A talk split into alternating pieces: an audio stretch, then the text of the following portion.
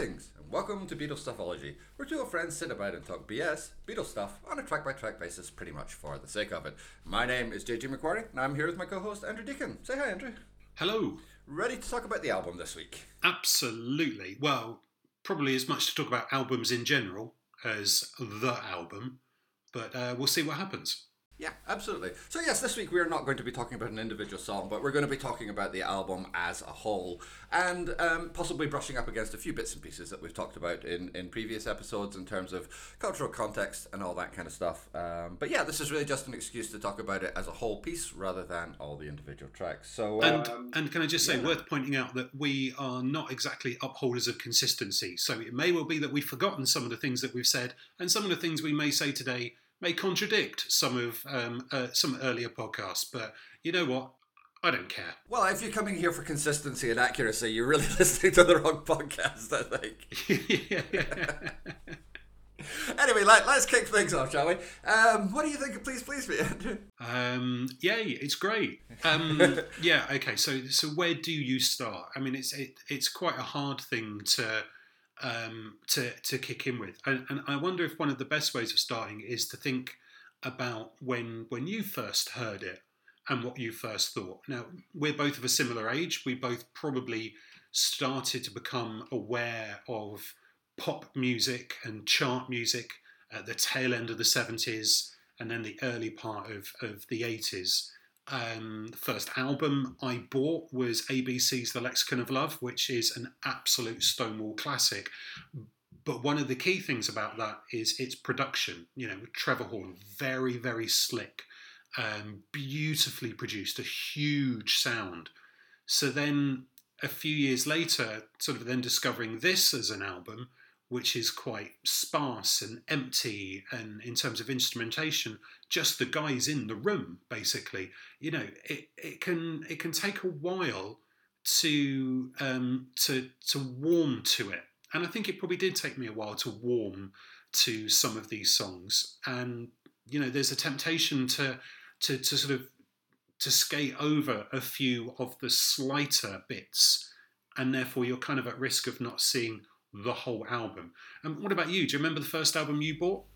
I think the first album I bought was either Sgt. Pepper or Band on the Run, and I'm not 100% sure which one of those it was. I, I bought um, sort of a few albums before that. I bought a few classical albums, um, a couple of Barbara Dickson albums, because Barbara Dickson rules, um, and stuff like that. But like my first like proper kind of album album, I think I, I think it was Band on the Run. But um, but for the credibility and for the sake of this podcast, I should probably try and maintain that it was Sgt. Pepper, because that sounds more convincing, even although it's probably not true. Anyway, um, So I- Barbara Dickson didn't release proper albums. Is that what you're saying? well, she's she's a folk singer rather than a pop singer or a rock singer or something like that. Particularly those early albums, which are really there's some really good folk music on there. Uh, this is sort of before the kind of whole Ronnie Corbett cliche, and I'm not going to go down a, a Barbara Dickson rabbit hole, I promise. But still, very very worthwhile um, artist. Still, So, so yes. what what drew you then to you know Band on the Run slash Sergeant Pepper? Well, I think probably it was broad familiarity with the material um, as that kind of pop culture background radiation. And although it wasn't necessarily played an awful lot around that kind of early 80s period, um, it was definitely still something which I think was very much um, just around as, as something that you would hear, whether it was in a shopping centre or whether it was on you know, my parents listened to Radio 2 when we would drive to drive to school. So you would probably hear the you know tracks there, that kind of stuff. Um, and I How old? I- How old would you have been?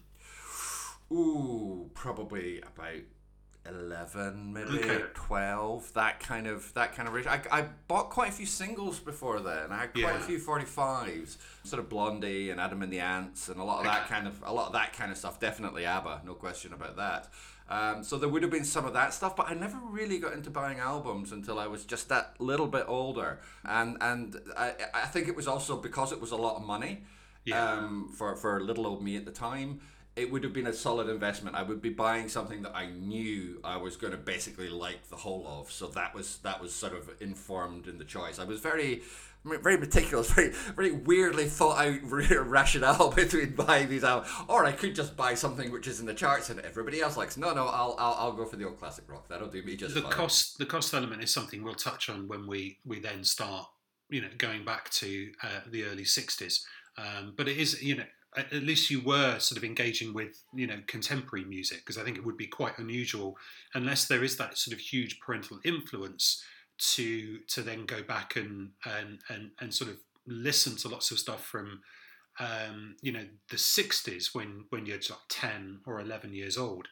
Um, because I don't even think that that Radio 2 were were playing it a huge amount at that point Not a not a vast amount, but the other thing that would have definitely have been an influence on that was um, Paul McCartney as a contemporary recording artist and not as a legacy artist because he's Yeah. only you know at, at that kind of time you're only talking about sort of ten or twelve years Yeah. um, out of the Beatles. Um, that early eighties, he's had his big kind of comeback with. Um, Coming up, uh, tug of war, and pipes of peace. Yeah. You know, they were all huge, huge hits. So I would have been aware of him as as a sort of contemporary artist, as well as this kind of legacy guy who was in some other band from like ten or fifteen years ago. So that definitely would have been that definitely would have been a, an influencing factor as well. And one of the things I've come to be very. I used to be very self-critical of my own kind of music taste. As oh well, it's terribly mainstream, and uh, but yeah, I do have fairly mainstream tastes.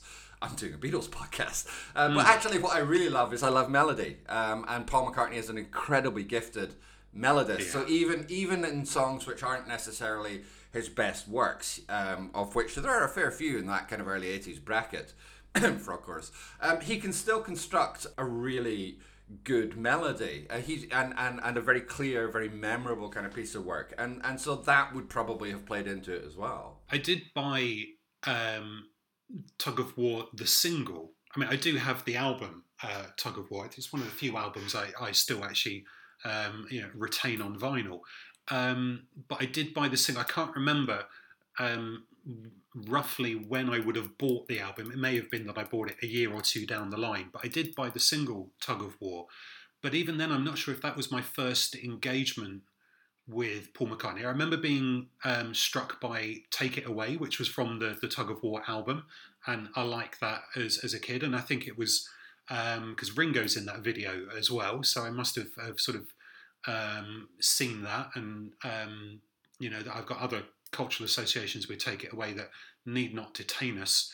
Um, and you know, hey, pod fans, can't remember if I mentioned this before, but certainly the first single I remember possessing was a copy of Mull of Kintyre, which was won at a fete in a village in Brittany in, you know, probably let's say the earliest that would have been would have been 78, but probably about 1980.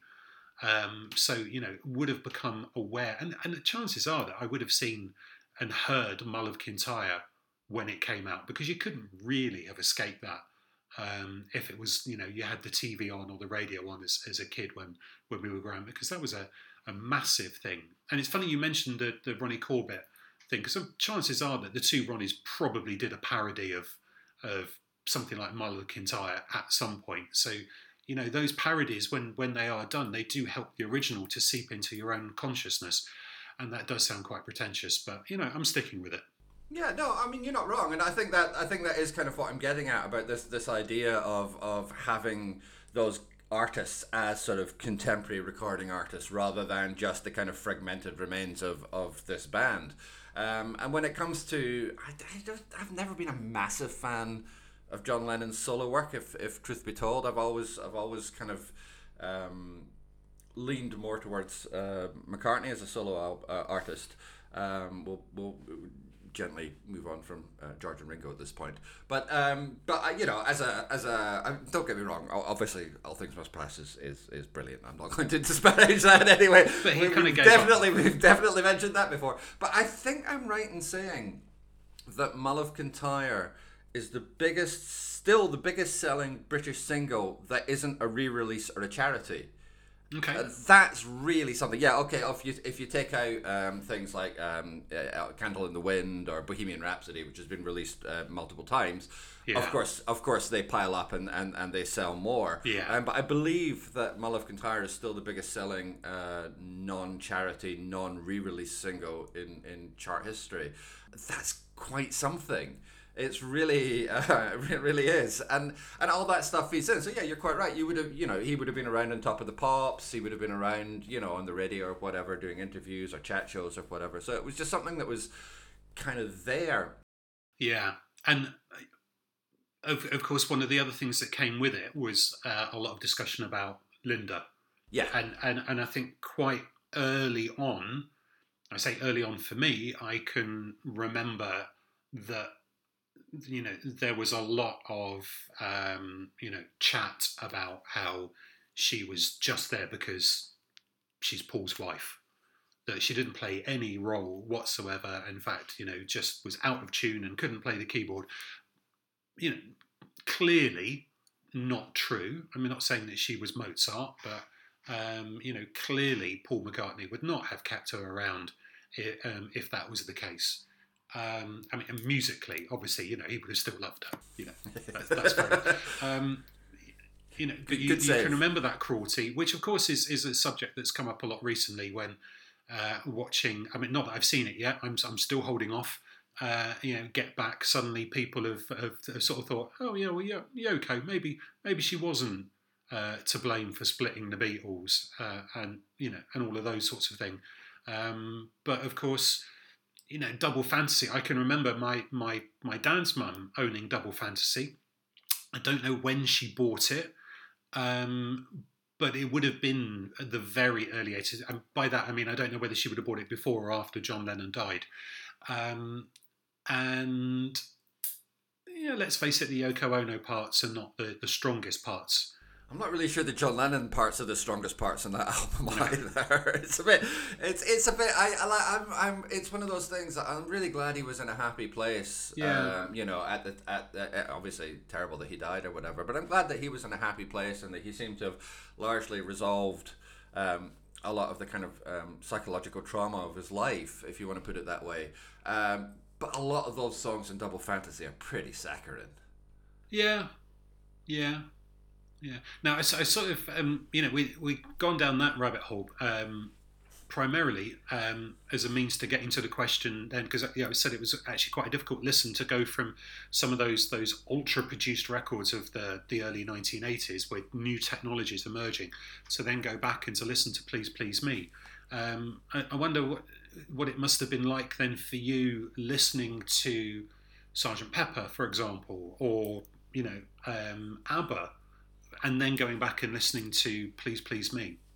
Well, I mean, certainly you can draw a line between the kind of instrumentation that uh, George Martin does um, and the kind of way that, that sort of pop, then contemporary pop bands like ABBA were produced. There's a lot of there's there's a very clear, very direct line, and I, I mean it's it's it's um, you know hardly the world's greatest revel- uh, revelation to say that you know George Martin is incredibly influential in the way yeah. that he kind of develops strings and, and, and orchestration for pop bands, and, and a band like ABBA do use a lot of that. And so there's so the line between those kind of acts is sort of fairly clear. Please Please Me was definitely the last Beatles album I bought. I, it was I which I, I got I I may have mentioned this before, but I got more or less out of a sense of completion. Yeah. Um, and the way that I kind of listened to the Beatles was kind of uh, reverse chronological order. So starting off with um, Sergeant Pepper, and then I think. I think I probably got Abbey Road after that. Okay. And then just ended up kind of working backwards, not really through any. I think there was probably a couple of uh, compilations as well, like uh, oldies but goodies. Yeah. Um, and I think maybe I had 67 to 70 at one point. I definitely have it now in vinyl, but I think maybe as a teenager I had that at some yeah. point and then it vanished. Um, so I ended up kind of working backwards through Revolver, uh, through Rubber Soul, and then eventually uh, getting to sort of Please Please Me. I thought, well, you know, I've got, I might as well. I've got, I've basically got everything else. It's, it might be, might be time to, you know, kind of rip off the band-aid and, and, and get, get the first one. uh, which I bought on cassette in W.H. Smith's and uh, Sauchiehall Street in Glasgow. Uh, for some reason, I have a very, very vivid memory of buying it. Maybe it's because it was the last piece of the puzzle. Um, but I kind of, because I had kind of de-evolved through the, the band's run, um, it wasn't as harsh uh, a kind of jump as you might think because I'd already been through Beatles for Sale and then with the Beatles and then finally getting to Please Please Me. So it was it wasn't too bad, but at the same time you could really or I could really hear, you know, just how primitive this was. Not just in terms of the fact that it's like four guys standing there, but you know, the the fact that it's recorded onto what doesn't sound like very expensive uh, two track tape. Yeah. Um, I think I had a fairly crappy copy in any case, but even so, it was you know you could hear how primitive it was, and it was kind of it was it was kind of more interesting to me at that time as a sort of abstract concept than it was as an album itself. So I would I listened to it quite a few times, sort of learned it off by heart, put it back on my shelf, and didn't really think that much more about it. Yeah. What about yourself? Well, um, yeah, again, it was that that sort of sense of completion. I can't remember, um, you know, the order in which I bought it, but I think it probably came before buying with the Beatles and Beatles for sale.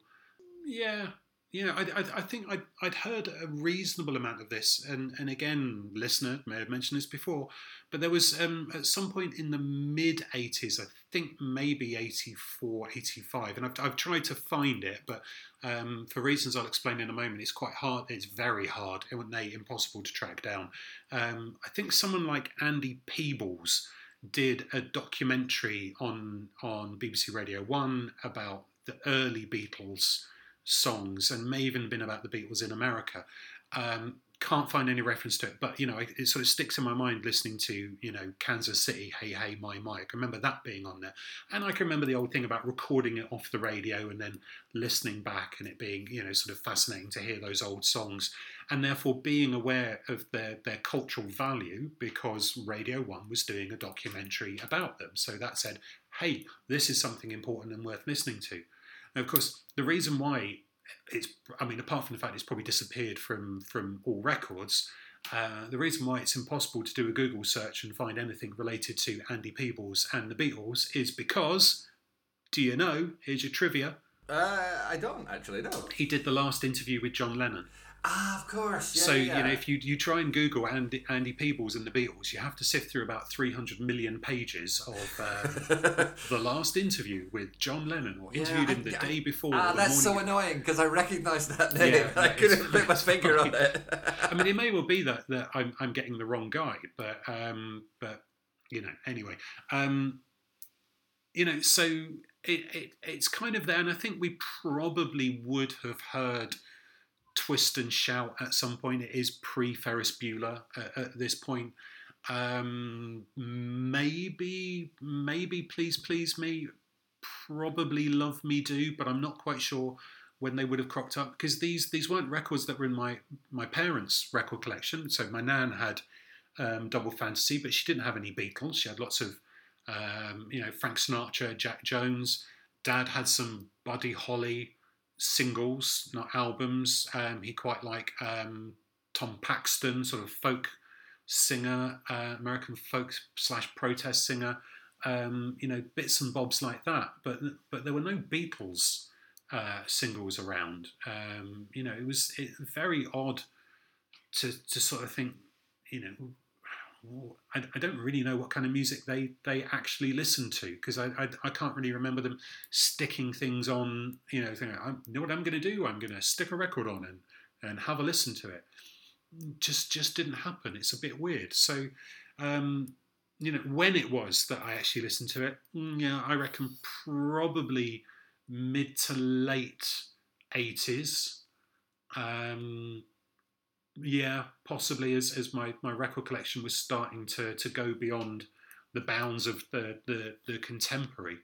Um, and also as, as I, I was starting to you know buy a lot more secondhand records uh, as well from Glorious Beano's uh, down by Croydon Market Yeah, you took you introduced me to Beano's, and that was a great place. And I'm sad it's not there anymore. It was it was really amazing. Yeah. Um, yeah. No, I mean, same. The, the the more I kind of expanded my record collection, and I'd spent a lot of time in, in kind of um, charity shops and stuff, picking up cheap LPs for like sort of fifty pence or a pound or whatever. Just as a way to get exposure to kind of new music, and and and I definitely picked up a couple of McCartney albums doing that. I'm pretty sure I got Imagine that way as well. I think. Um, so there would I wouldn't necessarily go out specifically looking for Beatles or ex Beatles albums. Yeah. But they kind of they were kind of there by default as well, and that was a kind of a really good time. That kind of mid to late eighties was a really good time if you were kind of into um, buying LPs because it was it coincided with the launch of the compact disc. So suddenly everybody was junking a lot of their LPs, which is why I spent a lot of time in charity shops and Yeah. and kind of rebuying stuff. I think I want to say '87 was when the Beatles stuff started Okay. to get released on CD. Uh, it might have been '86, uh, but I'm feeling it's '87. Um, and so, of course, this brand new bleeding edge uh, technology of compact discs. You know, uh, that's all anybody wanted. So if you, you could start to pick up a lot of vinyl suddenly when as people kind of got rid of it in, in, in preference for this new format, um, and that's something I wholly took advantage of. This could be a, um, a wholly um, created memory, but um, if memory serves me right, they weren't all released um, in one go. No, you're correct. You're correct. Um, and, and I'm trying to remember, there was there was certainly a big deal about Sergeant Pepper being released on CD. I, I, um, did they release them in order, or did they start with Sergeant Pepper and then work around? They released them in order, if I I believe. Um, but I, I I had that Sergeant Pepper um, CD, and I, I think it was I think it was because it was released in '87, so it was 20 years after the original release. I think that's why they made such a big fuss of Right. it. You know, it was 20 years ago today, um, and so it was the one that came with the deluxe packaging and the, the little cardboard Yeah. thing that told you who everybody was and the cover and, and all that kind of stuff. I had that CD until I think a year ago when I finally finally got rid of most of my CD collections, or maybe a couple of years ago. Um, but yeah, but they made yeah they made a big fuss over the Sergeant Pepper release because I think that was eighty seven, and so yeah, twenty years on. Right. Okay. Yeah, I do remember owning that. The, most of the rest I had on uh, cassette. Um, presumably, if I was buying them in Beano's, that would have been the same as you, where people were discarding them as they Yeah. were as they were buying them on um, on CD. The only exceptions to that were um, no, I think I've still got them down there. Um, the White Album and Let It Be, which I bought on vinyl. I think I, I, I think apart from Sergeant Pepper, I don't think I've ever bought them on, on CD actually, which is which is weird. Um, but there you go, there you go. That's that's a, a weird old thing. Um, well done. We've got to twenty odd minutes and um, haven't actually really mentioned the album we're we're meant to be talking about. So. Uh, Pretty uh, good, even by our standard. congrats again, Mexicans and Swedes who've made it this far. Um, yeah, it is a funny thing actually. We, we sort of talk about this as an album when you know the heyday of the album really was the 1970s, especially the rock album um, when it, it got big and it got bloated and they sold in huge numbers. Really, albums, you know, and, and in fact, let's perhaps try and call them what they would have been called at the time, you know, long players, LPs. Um, you know, they, they weren't a big thing, and you only really have to look at the kind of things that were were hitting the, the top of the charts to, to just get a sense that okay, so they may have been selling in, in reasonable numbers, but these are not really the kind of things that are being bought by kids. And and you know today we, we sort of think of the, the pop market um, as really being aimed at kids teenagers um, uh, young people while they're developing their music taste. Yeah, um, I mean, one of the, I mean, particularly if you're talking about sort of "Please Please Me" and the, that kind of early '60s period, the, the whole uh, we've we've we have definitely brushed up against this before, uh, but the whole development of the album as a form is one of those things which is still. I mean, it's not even really in its in its uh, infancy at this stage. It, it's it's something which just doesn't really exist, and it is one of the things that, that, that obviously "Please Please Me" helps to to call into um, call into existence. It was either it's either 1960 or 1961 that the 78 RPM was discontinued. So that's how old Yeah. you know things are. That's how primitive um, you know recordings are when it comes to you know trying to get music out there we're just barely beyond the 78s um, it's sort of almost I mean, one of the things about doing this podcast, which I, I must say, is that my appreciation of Please Please Me as, as an album has gone up since going back to revisit it. Yeah. I'm not going to say it's gone up a vast amount, but again, again, in that slightly kind of um, intellectualized way, it, it, it is really interesting to see it as a kind of as a piece of uh, history, as as something which kind of it's. I mean, you know, you can start having you mentioned the 70s you can start having whole conversations about you know well what's the first proper album? What's the first concept album? Is it sergeant pepper? Is it is it pet sounds? Do you want to go further back? Um, some frank sinatra sometimes gets credit for it Yeah, in the yeah, small yeah. hours of the morning. Um, you know all that kind of stuff but it, it shows just what kind of nascent form everything is just how much Yeah. um, everything still has to develop. And and above and beyond its status as the first Beatles album, it's it is a significant moment in the development of music simply because it's one of the things that helps to call that concept of an album into into its existence. It's, it, even although it is just you know a bunch of songs stuck together, it's also more than just a bunch of songs together, and and you don't really get that with any other artist at this hmm. point. I think it's it's interesting as well that we're only looking at a top twenty. You know, whereas e- even in the, the you know the singles chart, you you know you're starting to talk about a, a top forty and making the top 40 not making the top 40 of, of having placings outside the top 40 but really here we're only looking at a small number of albums being released. And it's it's you know it's it's quite fascinating to see that some of these albums stick around for a long long time. And presumably and rather surprisingly not exactly on on massive sales either. I mean there's talk these days isn't there you only need you know x thousands to get a number one in in the singles chart. But actually albums today still sell huge numbers. You know admittedly you know, we are talking about the Adeles and the Ed Sheerans and the Greatest Showman soundtrack uh, type albums of you know of the world. But you know, you could you could look at you know the 2010s and go down the list and and still find you know the 25th top selling albums probably sold about three million copies. Uh, in the UK, here we're talking, which as a percentage of the population is is really significant. Now, of course, that doesn't tell you the the means by which they've they've purchased it, whether it's CD or whether it's streaming, um, you know, a digital download, um, or indeed whether they've even gone through and they've listened to the whole thing. But it's just fascinating to see that people do still buy those albums in huge numbers. And you actually, if you go back to the early '60s, you're not talking about those numbers at all. Um, you know, we are blighted um, by, and I'm not even going to pretend that it was okay at the time, because frankly, people should have known it wasn't okay at the time, by the, the black and white minstrel show in the UK, uh, which is just not something I would encourage anyone to to to Google. But basically, you know, for decades in Britain, hugely popular entertainment series involved blackface, um, and and that's it really um, you know, you can imagine just how ridiculous it is that even into the 70s, the black and white minstrel show was one of the most popular variety shows on, on television.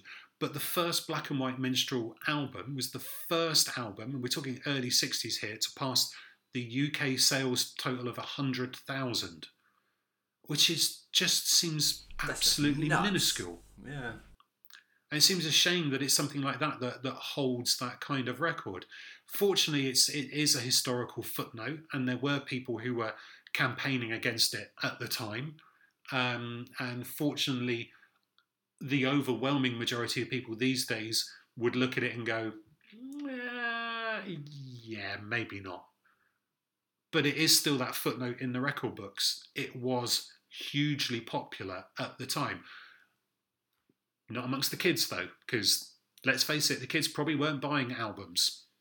Well, no, and, and as you said, it's what what is also remarkable about that period of time is is how few albums were actually being released, and you start to see that changing a little bit towards the end of 1963, where you start to see kind of the emergence of uh, the Mersey Beat band. So uh, uh, Freddie and the Dreamers have an album out there. Uh, Gerry and the uh, Pacemakers have Yeah. al- have an album out there. So you you do start to see the shift at the end of, of 1963 with uh, with those kind of artists um, putting albums out. But you know um, the kind of artists that were able to um, put out albums and indeed afford to put out albums. We mustn't we mustn't get Yeah. away from the fact that you know it costs money to record an album. But you know Dean Martin has an album out. Frank Boone, uh, sorry Pat Boone has an album out. Tony Bennett has an album out. Sammy Davis Jr. has an album out. It's all these kind of um, holdovers from the long fifties that are still.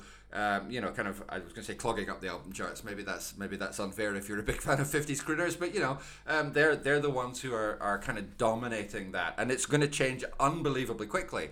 All that stuff just falls away. It's it's basically not true anymore in 1964. Those artists will continue to have um, hits sort of throughout the decade, but but basically 63 remains that that dividing line before they're really very much dominant.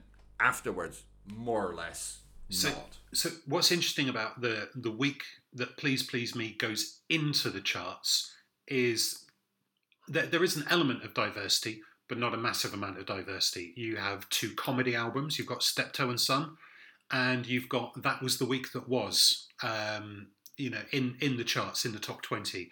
You've got some jazz, Stan Getz and Charlie Byrd's Jazz Samba. You've got um, Duane Eddy, for example. Duane Eddy has you know quite a lot of cultural cachet today amongst guitar players. Um, you know whether or not the art of noise helped with that in in the eighties. Um, It's not impossible. not impossible. The the crickets appear several times. Once with with Bobby Vee, once with the Buddy Holly story, and also there's a um, another Buddy Holly album that debuts that week. Now this is of course a few years after Buddy Holly actually died, so we've we've got that to contend with. We've got Brenda Lee, we've got Richard Chamberlain sings, for example. And, and this is just in, in you know 11 to 20 um, at the moment and we also have two albums from um, the George Mitchell, Mitchell minstrels so the black and white minstrel shows, both of which have been in the charts for a long period of time. Uh, number 18, on stage with the George Mitchell minstrels uh, for 25 weeks, but at number 13, down from number 11, the black and white minstrel show, which has been on the chart for 124 weeks. Unbelievable. And yet, you then go up into the, the top 10 and you get something that is perhaps a little bit more representative of, of what we think of at the time. You've got Elvis Presley, you've got Frank Sinatra, you've got no friend of the Beatles, Frank Ifield. You have uh, West Side Story, um, over a year in the charts. South Pacific, about five years in the charts. Um, and you have The Shadows, and at number one you have Cliff Richard, and well Cliff and the Shadows. You know, so it's it, it's sort of quite interesting. The, the the sort of there is a range, and it would have appeared to have been a range at the time. But as we look back now, it's not a particularly massive range. But the Beatles should stick out like a like a sore thumb there. You know, because obviously in comparison to to Cliff Richard, Cliff Richard might have seemed vaguely challenging at the time, but clearly wasn't. And the Beatles, Um, the Beatles understood think? that. Well, okay, the, the Beatles understood that. Elvis was going through his his film post army phase and had really lost that that sort of you know that teen fantasy edge as well. And then there's the Beatles. Yeah, they sit amongst that, and yet they sit completely apart from it. Yeah, absolutely. Uh, you have failed to mention um, one piece of music which was released in 1963, which is a, a crime I will not allow go, to go unpunished. Uh, Yakety Sax is released in 1963. Boots Randolph. I love that piece of music, and I want it played at my funeral. And that is not a joke. Well, I want Yakety Sax at my funeral. If you're still around and I've kicked the bucket, uh, you better bloody make sure it happens. That's all I'm saying to you. Um, but yeah, it's it's. But again, like that's an odd kind of album to be in in that in that context as well.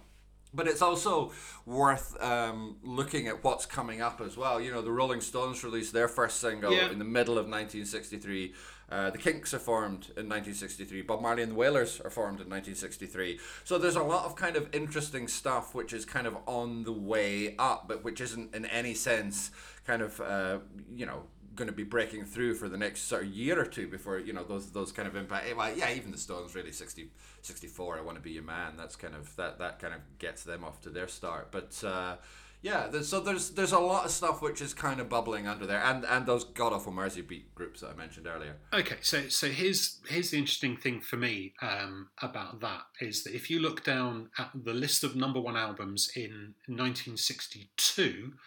Uh, first, it looks like there's a lot of them.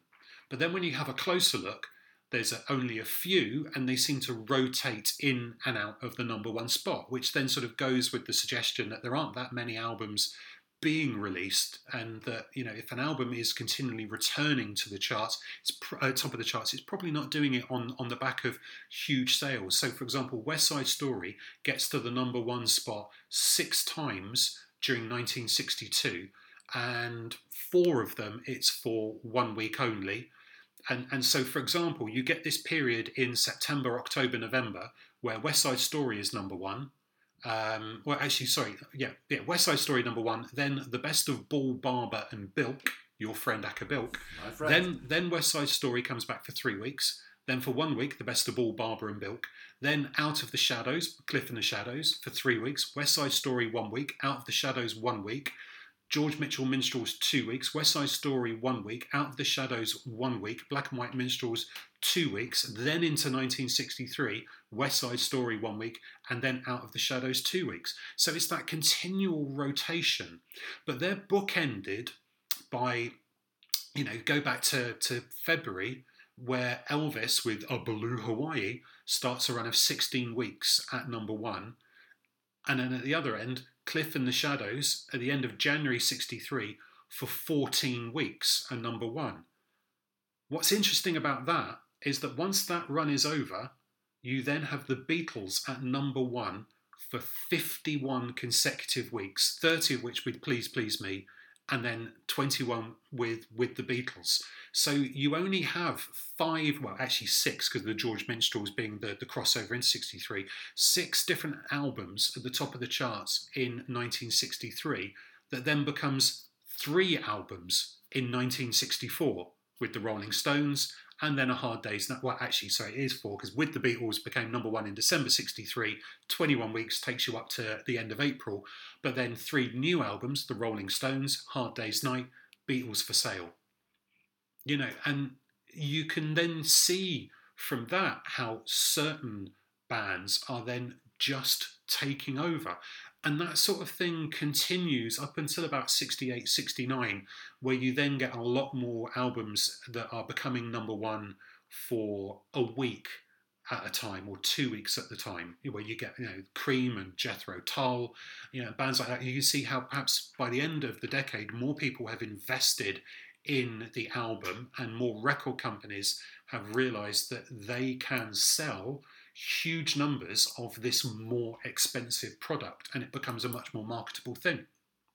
Well, yeah, absolutely. And the way that, um, again, that sort of the way that that whole development works is, as as you said, it, it kind of kicks off with, with Please Please Me because the, the run that that album has at the top of the charts is astounding when you look back historically at everything else which is there, um, and the fact that they, it was only themselves that were able to to displace it also speaks huge kind of volumes as as to just how quickly the band become this kind of in sort of indomitable kind of cultural fixture that's just never ever going to go away. I know in 1964 in America, uh, the Beatles are at number one uh, with various different singles for half a year, which is just astounding. And you know, of course, that's that's really the moment that the, the Beatlemania takes off in, in America. But yeah, it's it's for half a year, one band. That's that's really something. And and so so we we, we do see that development coming through in the singles charts as well.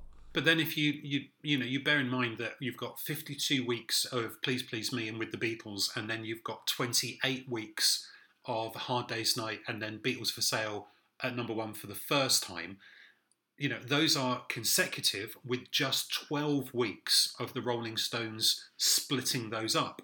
So um, you've got what, um, uh, 51, uh, 72, 79 weeks um, that, that has just 12 weeks of the Rolling Stones in between. So what's that, 91 weeks where they're, they're top of the chart for 79. Apologies, maths fans, if I'm slightly out on my, my basic addition there, but I'm doing this on the hoof.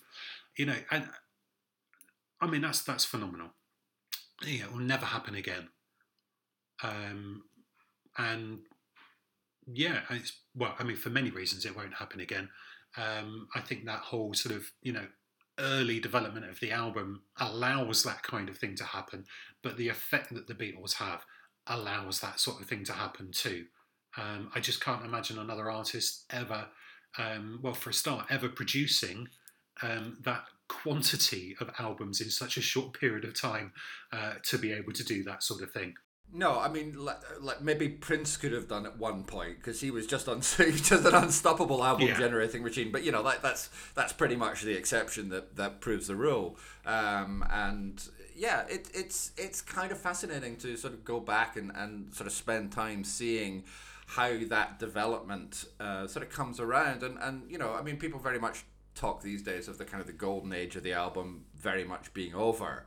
Um, I think that might be something which is is rather overstated. You you mentioned kind of the Adeles and the Ed Sheerans or, or whatever of the world, and clearly clearly there is still a, a hunger for those albums, and, and not just for um, individual songs on on on various uh, streaming platforms, but to see where it all began, to, to sort of take these um, you know, few songs, which to be fair, we've been comparatively harsh on over the course yeah. of this podcast yeah. so far. I think I think that's probably not an unfair thing to say. Yeah. Um, but you know, to take to take these songs and to just you know, even even if you want, or uh, and indeed as we have quibbled with the individual sort of merits of, of each song, it's still it's the starting gun and all of that, and for that alone, it's it's absolutely an album that, that kind of deserves respect for that. We haven't even yeah. talked about things like the cover or or all that, which is that kind of weird amalgam of being yeah. very old fashioned and incredibly forward looking.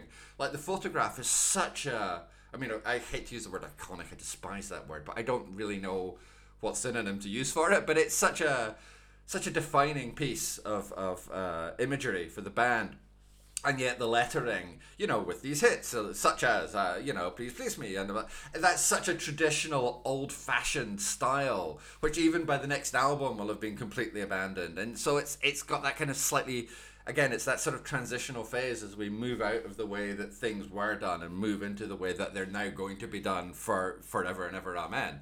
It's it's it's it is kind of a, fasc- a fascinatingly transitional sort of piece of work. So there's there's there's two elements that that I'll sort of throw in at that point. Uh, um, some of my cursory research is may, I may have got this from Wikipedia. Um, yeah, indicates that that since I think it's 2009, Please Please Me has still sold uh, or been downloaded, whatever, uh, 300,000 times. Okay. Which is pretty darn impressive. Yeah, that's not. For, you know, um, although of course what we will never know is the reaction of those 300,000 people um, presumably, quite a, a, significant percentage of those will be people who've bought it on another format at one point and want to listen to it on, on some form of digital device. But the other thing that's worth saying to then go back and, and to actually bring the conversation back to the album itself is, of course, you know, we're, we're, we're sort of victims of our own format here. Now, when you start looking at each song individually, sometimes it's quite hard to then talk about it in a positive way, and all you end up doing is is considering the flaws. And and sometimes it takes listening to it in a different way to kind of bring out some of those um, some of those better features. So obviously, I've listened to it um, as a, a, complete album in the last couple of days, and you, you get a sense of, of kind of like the rhythm and the pace, and where the pace is broken up, um, and deliberately in order to get that that change of tempo where perhaps you're bringing in a different singer in order to add that variety where you get that that variety again of, of, of song in order to offer something that is a complete product and something in line with the times. But actually the the overriding point a moment at which I thought yeah I've been a bit harsh was actually for for context sake um, just got back from a, um, COVID busting trip to um, America um, to visit with the in laws, um, which we've not been able to do for a considerable period of time. And on a drive, um, you know, away from theirs, leaving it towards um, driving towards Las Cruces in New Mexico, um, and fiddling around on the radio trying to get some decent non-country and non-churchy uh, radio stations. Very diplomatically phrased. Yeah, thank you. Um, came across, um, you know, Beatles 95.9 FM, all Beatles radio. And the song that was playing as we tuned into that was Chains. And it sounded so good with you know the mountains in the background, you know the you know desert mountains. Um, you know Las Cruces wasn't quite on the horizon at that stage. It sounded really good. You know, that could have been the, the quality of, of the speakers. It could be you know the um, helping to you know present the um, the song in a way that perhaps I hadn't listened to it in a while because you know I haven't invested in particularly great speakers. I'm not an audiologist uh, in that respect, um, and it, just thought, oh, this this sounds this sounds really good. Okay, I like it. Yeah, great song. Works really really well. And you know the other half um, who was driving at the time, um, you know. Um, really seemed to to actually engage with the song you know, we then started a conversation, obviously, about how you know it was written for uh, one of those all-girl um, black groups of the early '60s, and then conversation then went on to to the Beatles' influences. So it was interesting how that that then opened up um, a wider discussion um, about the album itself. But it was just that reminder that actually they were really good at what they did for all the sparseness of the production and the recording equipment. Um, the songs were good. The performances were were fantastic. Um, you know, these people knew what they were doing, even if they were at the early stage of their recording career and hugely inexperienced. Oh my word, there's a lot of technical ability in there that is is just fantastic. Now, how much of that you know the mixing for example you know they they were absent for would have been you know jeff emerick was it norman smith and and and, and George yeah. Martin, you know, how much of an, an, influence they had on that. Well, maybe they needed the guiding influence at that stage in order to to get them over the um, that particular barrier. But it works, and especially then when you compare it to some of the um, some of the other albums released at the time, you know, which which even though they might be names that are held with a certain reverence, kind of sound a bit dull in comparison it yeah. works. Yeah, no, I agree. Um, a hostage to our format would have been a great title for this podcast, by the way. I feel we might miss a trick there. Oh well, never mind. Um, but no, I mean you're quite right, and I, I mean I do think that's why it's important for us to have these episodes about the album as a whole, rather than just discussing the songs, because um, you know. I mean, I know it's a kind of cliche expression, but that, that the expression, you know, the whole is more than the sum of its parts. I mean, for an album like Please Please Me, um, that's certainly true. When we when we eventually get up to um, the White Album, I think there's probably no album that is more uh, the whole is greater than the sum of its part than, than the White Album. Um, so I, I, do think it is a, you know a valuable thing to be able to take an episode like this and, and put it into that context um, and and sort of talk around it in a way that isn't just sort of breaking it down into the into the individual songs, even though that's what we're here for. Yeah, yeah, it's funny actually that that um, "Please Please Me" isn't one of the very top um, selling Beatles albums.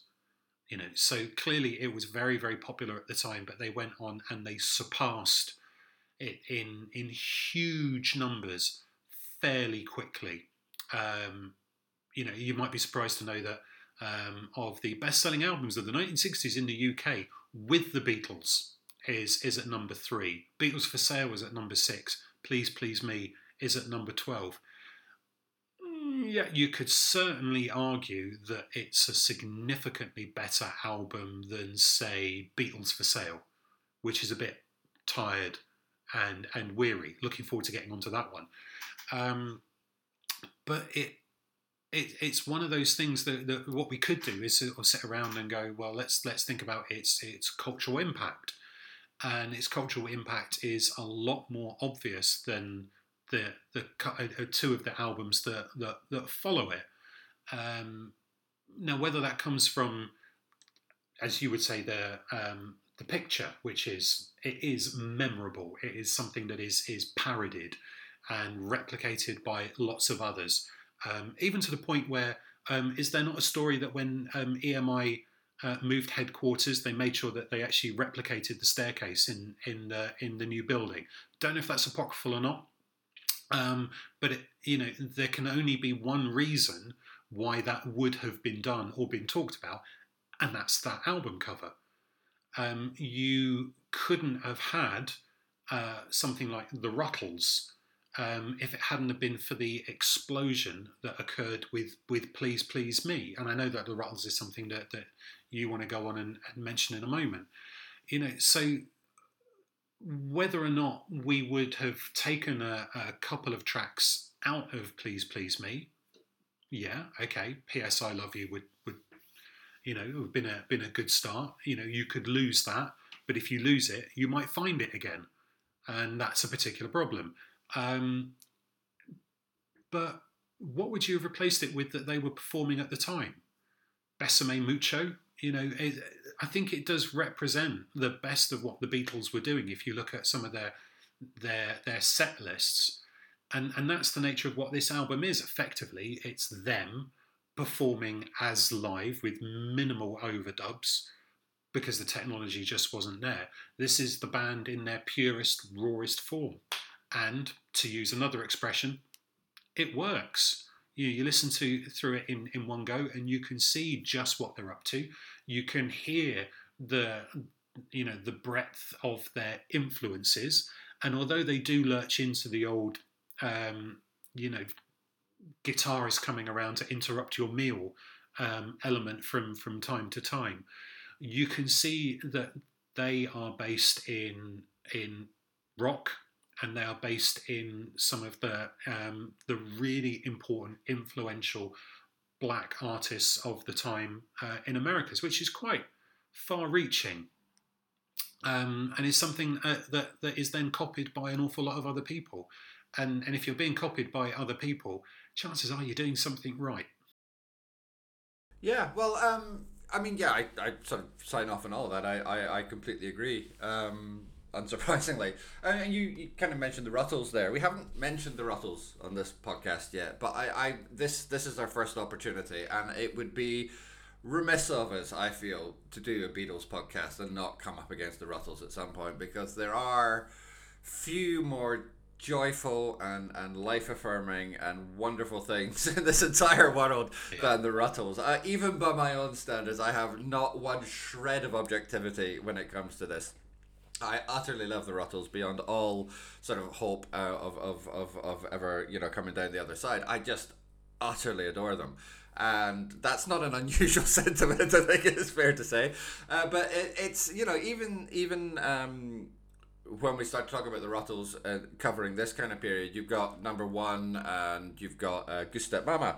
Um, one of the weird things about Goose Mama in particular is that it's it's kind of too good to, have been a song of Please Please Me, which is um, a, a, little. Uh, that's not dig it, Please Please Me, it's because Neil Innes is just such a an unbelievably gifted individual. Uh, but like some of the some of the um, wordplay in Goose Mama um, you know how to reassemble clumsy hands and knees that tremble. Like Lennon and McCartney weren't writing lyrics that clever in 1963. They'll get onto it, absolutely, they will, but they weren't really uh, writing material of that uh, of that quality. And, and, number one is just a more straightforward parody of, of Twist and Shout, and it's it, it's great. I really like uh, Mama. It's a really smartly written song, and it's it does capture that kind of like you, you said. Well, please please me is kind of them in their rawest form Goose-Step Mama is slightly more kind of cavern era uh, rather than um, Please Please Me era, but it's still pretty much the same uh, thing, or at least there's there's significant overlap, and it's just such a it's such a lovely kind of tribute to that era. I I. I just adore it. I I'm, I find it utterly captivating. it's, it's worth pointing out that um, a pre, uh, well, I, I, suppose this is the circularity of it. If if if I was to then ask you, um, name one band from the last 20 or 30 years who most often been, um, I suppose, referred to as, as uh, trying to be Beatles clones, you'd probably end up with Oasis. Yeah, You'd probably. That's probably fair enough. And um, I, I think it's quite interesting that um, one of one of Oasis' better songs, uh, which was a standalone single, hey, much like the Beatles, uh, which is whatever, um, now carries a um, a co-writing credit for Neil Innes, not because it, it blatantly rips off um, a Rutles song, but it's actually a pre-Rutles song from '73, uh, "How Sweet to Be an Idiot." the melody was was effectively lifted f- uh, from that. So you you've got a band famed for their their Beatle well attempts to be Beatles esque um, in in so many ways, um, who have basically ripped off the guy who then went on to deliberately parody the Beatles, and and that kind of logic um, can quite easily see you disappear into a puff of dust. Well, it, actually goes further than that because on um, on the Rutles archaeology, um, the song uh, Shangri La contains a musical quote from whatever. It's got the dee dee dee dee dee dee dee line in it, so it actually comes round 360 degrees back to that, which is just a lovely uh, a lovely little thing. Uh, It, it I, I, I'm led to believe that it was meant um, uh, fondly rather than as a haha gotcha, Oh, I- um, which which sounds like Neil Innes. You know, he was a lovely guy. Yeah, Um, I, I've heard lots of lots of interviews um, with him over the last. I mean, I've listened to them in the last couple of years. He obviously didn't do them in the last couple of years, what with you know not being around anymore. Um, but um, yeah, he just seems like this genuinely um, interesting, fun, lively person who was interested in all the things that you're interested in, i.e., melody. Um, and you know his ability to retrospectively create a, a Beatles esque back catalogue is is just phenomenal. Um, you know, and I kind of wish he'd, he'd maybe had a, a bit more of a go at fleshing out some of those a little bit more. I mean, it's a shame that, that he might now be more famous for the Rutles than for, for some of the, the things he would have done himself because he was absolutely wonderfully um, you know gifted and was he not one of the um, one of the few if not the only non Monty Python to receive a, a writing credit on Monty Python's Flying Circus as well. Admittedly, I think in in one of the the later series after you know John Cleese had gone and and Graham Chapman needed someone to write with. I I th- I don't I know that he's in it. I don't want to say for hundred percent. I thought Douglas Adams also might Good have had a writing credit. yeah, as no, well. that's- that's fair. Um, but certainly, if, if, if, if he's not the only one, he's essentially the only one. Yeah, absolutely. And we have to mention the Bonzos as well because um, Yeah. they are just such fun to listen to. Gorillas, fantastic album. Um, there's lots of really just great material on that. Um, so yeah, you're right. I mean, in a way, it's a shame that it, it, I say it's a shame. He obviously got such pleasure from the Rutles as well. They were touring again, you know, the whole the whole thing, and um, he seemed very happy that it had brought him uh, that it brought him kind of the attention and that it's brought such joy to, to kind of other people's lives. And, and I'm one of the people that it's brought such joy to. It's it's just such a such a glorious thing. But you are right. It is worth highlighting just what a gifted individual Neil Innes was. So I wonder then, um, because I think part of the, the, the popularity of the Rutles was effectively um, because there was a period where you know there was no Beatles. So you know something that sounds like the Beatles, even in a in you know like a comedy context, if it's got those essential elements, is is going to be quite popular. And and I think for many years McCartney didn't play a huge amount from his uh, Beatles back catalogue. I think it was only towards the, the late 80s that I seem to remember that that, that started to, to kick in a little bit more. Um, you know, but even then I'm, I'm sort of thinking, well, does he play much from Please Please Me? And wouldn't it sound a little bit odd if um, Sir Paul McCartney in his dotage was singing, Well, she was just 17 and you know what I mean?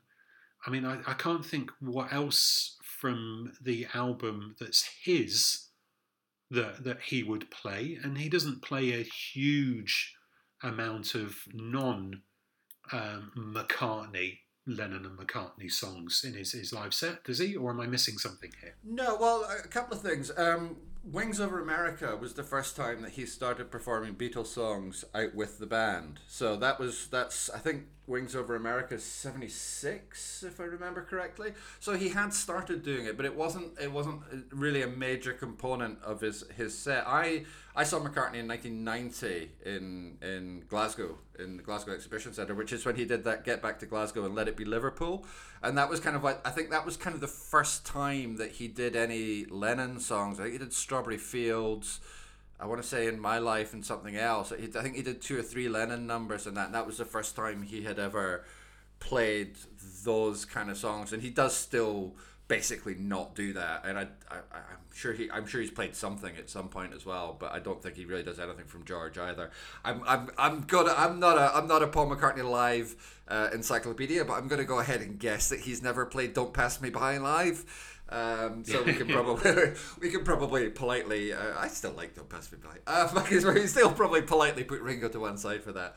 Um, so yeah, so there's definitely still stuff mixed in there, but I mean, you know, he's. But he's, he's not going to be doing right. chains or P.S. I love you or. I think that's probably a safe bet. Although, if if our listeners want to um, get in touch with us and, and correct us on this point, then then then please feel free uh, to do so. And I know that things like the Amoeba gig, he dug out a couple of old numbers, and there's been a few occasions where he's kind of gone into slightly more deeper cuts in his his back catalogue, which is. Uh, uh, not just from Beatles stuff, from from uh, from solo stuff as well, which is always you know encouraging. It, but yeah, there must be only so many times you can play Get Back before you you kind of you know think, oh well, I don't know, maybe I'll play Here Today today or something, you know, something to, to shake things up a wee bit. But yeah, if anybody wants to write in and contradict us, please please feel free to, to do so. But I do agree with you. There can't be there can't be much else from Please Please Me that gets that gets dragged out.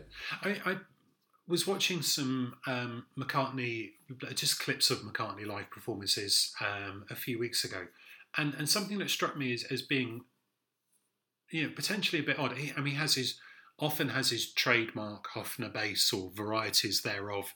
Um, I'm sort of thinking, well, actually, for someone who is such a talented instrumentalist, and for someone who didn't really want to be the bass player, I'm kind of surprised that he still plays the bass for significant portions of his his live sets. I think you well, know I've got the chance now. Screw that, everyone! I'm getting the guitar out. Well, there is a thing in um, in the uh, uh, Mark Lewisohn book, the um, the, the first volume of, of his epic, yeah, you know, Lord library shelf worrying, yeah. yeah. biography of the whole band, where um, McCartney um, had some gig with the Quarrymen where he was meant to come up and do like the big guitar solo. He fluffed it and went, "Well, bugger that! I'm never doing it again. I'll just I'll stick to rhythm and then eventually bass." So it may it may just be something as simple as that. That you know, once that's your instrument, that's your instrument. Yeah, yeah. Although you know, the further you get into that book, you, you sort of also realise that that um, and there's a link back to to the album here that you know his equipment um, may also have been a reason because I think Lennon and Harrison were able, if I remember correctly from from the book, were able on HP to uh, to get hold of, of better guitars. Yeah. So effectively, because McCartney's guitar was a bit shit, it was a case of oh well, you can play the bass now. I think oh, uh, okay, all right.